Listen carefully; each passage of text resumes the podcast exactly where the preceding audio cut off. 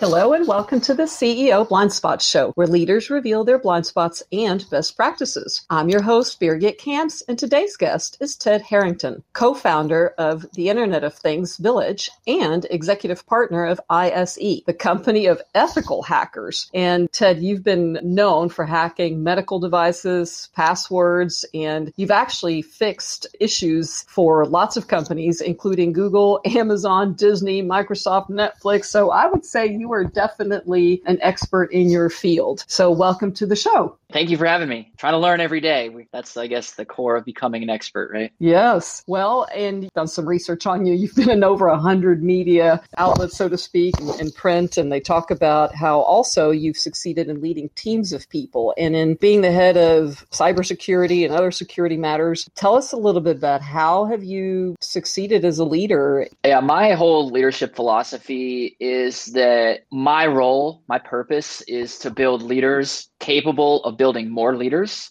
and that's, I think, different from the way that a lot of people think about leadership. A lot of people think about leadership is how do I get the people who are reporting to me or are following me in some capacity, how do I get them to succeed? And that's true. But my vision, I try to see the one step further. And the mm-hmm. reason for that is if I can build leaders who then themselves are capable of building more leaders, mm. then my impact as a leader is exponential. And that's one of the things that I'm constantly striving for. Some days I feel I'm doing better at it than other days. I'm mm-hmm. human, like all of us. Mm-hmm. But that's certainly what I'm what I'm striving for. And as I've thought about that vision, if that's what I'm going for, then the next natural question it begets is, well, how do you do that? Mm-hmm. And for me, the thing that has, I think, been my most effective leadership trait has been just listening. And mm-hmm. it sounds so simple, but it's actually really hard to like truly hear what your people are saying. And a lot of times it means putting myself in uncomfortable positions. For example, I, I send out a survey to the people who I lead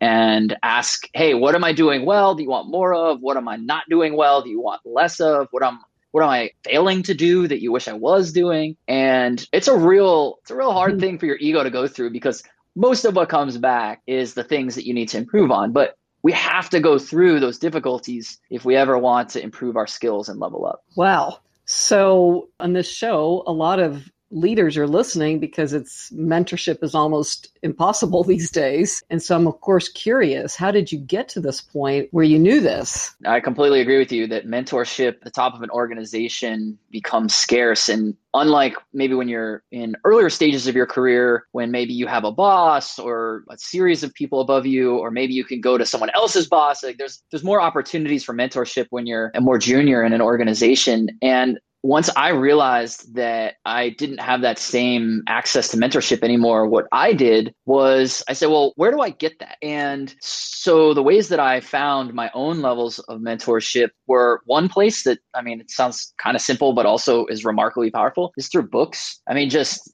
every single leadership question you could possibly have, someone has written a book about it. And that's a lot of what I've done. I mean, even that philosophy I was mentioning before, this idea of leaders building other leaders. I don't even remember what book it was from, but there mm-hmm. was a book that I read that idea or somehow that inspired that idea. And so that's one way definitely is through reading. And then through other leaders themselves. And so I find myself sometimes to my wife's chagrin, you know, when we're maybe out at dinner with friends or like traveling somewhere and we, I meet someone else who's themselves a leader. I, it's, I can't even stop myself. I just switch mm. into this mode of, well, how do you do this? Tell me about, I have this problem. How is that? My wife's like, we're just trying to have a glass of wine. Can you just pump the brakes for a minute?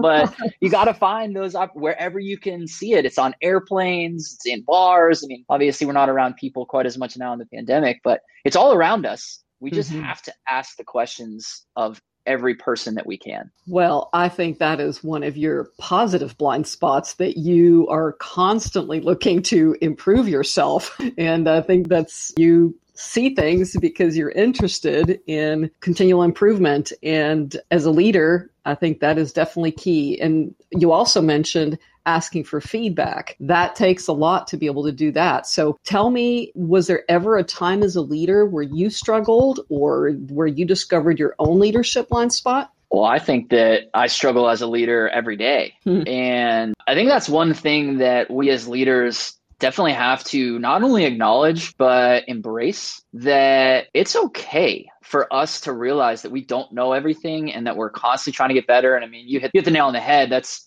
that's certainly my leadership ethos is keep getting better. That's I mean that's what security is all about. That's why this is my chosen field because mm. that's just kind of how I'm wired. But we have to be okay with the fact that we don't know everything.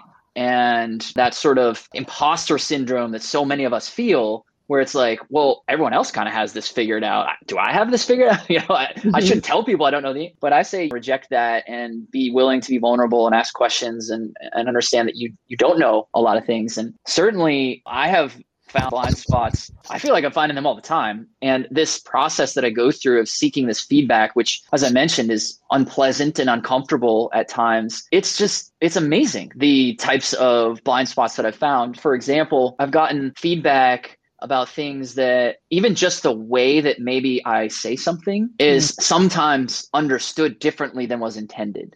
You know, for example, yeah. So an example would be I've said things like maybe in passing to somebody, oh, this would be a kind of a cool idea, or I don't like that that much. But mm. in my mind, I'm thinking more like we're having a discussion about this idea. But the way that it's received by the person who sees me as this leader is well, Ted has just made a directive. Yeah. And he is telling me it must be this way or it must not be that way.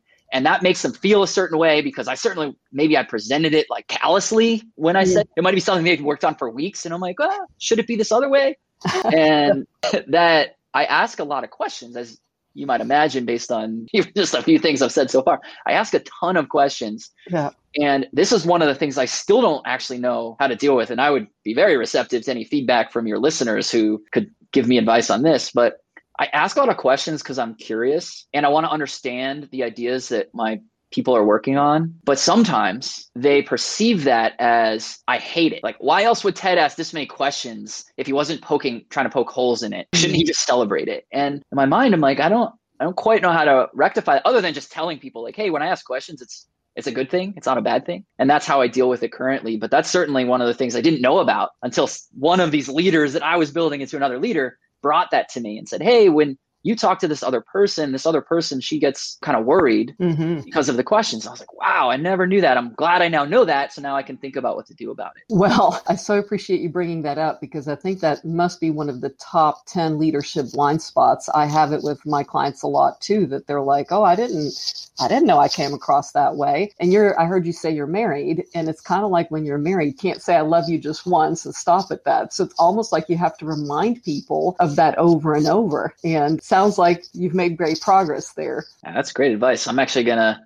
I'm going to start doing that, prefacing it with that. So here I am learning. I'm on the I'm on this podcast, and I've got a tip to go home with. So thank you. I'm sure we're about to learn from you too, because as we start to wrap up the show, you said earlier we're still in the pandemic, but it seems to me like you're in a constant pandemic because you're constantly helping companies with unexpected security breaches and issues. So as we start to wrap up, what would you like leaders to know about potential situations that they may want to watch out for that might cause a crisis that they haven't anticipated? Yeah, when it comes to security, so I wrote a number one best-selling book called Hackable: How to Do Application Security Right, and in this book, I talk about this idea that I want to so strongly advocate for the listeners of this show to think about. And it's and it's this.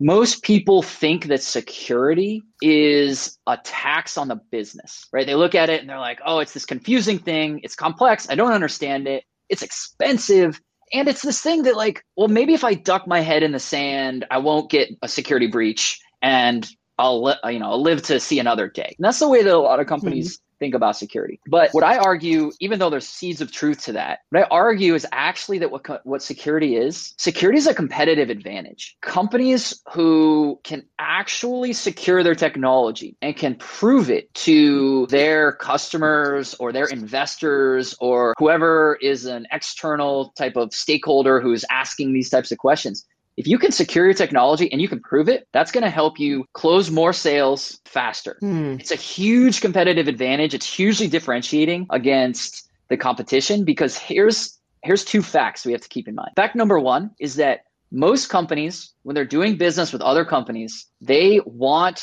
that transaction when they're working with another company they want that other company to be secure because they don't want to have as a result of working with this other company now all of a sudden they suffer a security breach so that's fact number one Companies want the companies they do business with to be secure. Fact mm-hmm. number two almost nobody can effectively do both secure their technology and prove it. And I go in some great depth in this in my book about why that is. But the the point is everyone wants X. Very few people offer X. If you can offer X, it's hugely differentiated. Mm-hmm. So X is actually secure your technology and prove it. Security becomes a competitive advantage when you look at it in that way. And all of a sudden, it's no longer a tax on the business. It's no longer this return on investment I can't measure. You can very much measure it and you can correlate it to your sales and marketing efforts.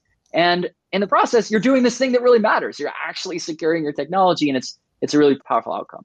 So that would be my advocacy. Think about security as a competitive advantage. Think about it as an investment to maximize as opposed to a cost to minimize. Yeah. And I can only imagine how many stories you must have about the importance of of securing and i know you've done work with google and microsoft but, but are there what would you say to smaller to mid-sized privately held companies do you have a story like that you know that applies to them as well yeah i have we work obviously with companies beyond just the big names everyone recognizes those names for sure, but we work with plenty of smaller, maybe more funded startup type companies or medium sized businesses. And those are probably the maybe middle of the bell curve of our customer base distribution. I can give you two stories that sort of compare and contrast the way that people think about security. So, we had this one customer who we finished a security assessment. That's our business. We find security vulnerabilities, we report them back, and then the customer fixes them. And one customer, we went through that process. We shared with them the solutions and they rejected it. They said, no, this isn't that big of a deal. We're not going to do anything with this. We have another customer who had the opposite reaction. And they said, you know what we're going to do? We're going to invest in security. We're going to, even though our money is tight and our resources is tight and our time is tight, we're going to make this core to who we are. Now, these two companies, fast forward about five years, the first company who pushed security aside, security actually prevented them from being able to get the approval they needed in their marketplace in order to sell their solution. Mm. Because the marketplace rejected the fact that they didn't think security was important to their solution when it yeah. was. They went out of business. This other company, the other end of the spectrum, that didn't have a lot of resources, invested a ton of time, money, and effort, and they were acquired for well over $100 million. Now, mm. I'd be a fool to say they were acquired just because they were secure. Mm. And I'd be a fool to say this other company only went out of business because they didn't understand how to do security right. But there was the commonality amongst these two companies and was how did they think about security? The company that prioritized it was living their values of quality and excellence and all those things and they achieved their ultimate outcome of successful acquisition, while the other company was sort of living counter to their values and they wind up not succeeding in the marketplace. And that's really the key here is to do security right. It really starts with how you think about security. Wow. Well, thank you for helping me think in a new way around that as well, because I like to add value to my clients. And this has always been a little bit of an elusive situation in terms of do we spend money on, on this or not? But I hear what you're saying is, especially nowadays, it's really seen as an asset uh, to any company rather than something to look at like an expense. And I appreciate the way you lead as a leader and what you have shared about your continual learning. And I know that people can find all kinds of things about you on the internet because you've helped so many companies. But what's the preferred way if some of our CEO listening clients want to contact you? Yeah, I think the simplest thing to do is to just go to hackable.book com. And anything that came up today that is of interest to you, you can find there. So if you want to understand more about the book, certainly that information is there. But my email address, you know, how to get a hold of me is there. You can figure out how to follow me on LinkedIn or on Twitter. Buy the book if you need it. But if you need to reach out to me to have help with your own security challenges, um, that's how to find me. So just go to hackablebook.com and whatever you need will be there. Fantastic. Well, thank you again for making yourself available and for helping us have a different mindset about security. Thank you so much for having me. And I hope we can all get better together. I appreciate it.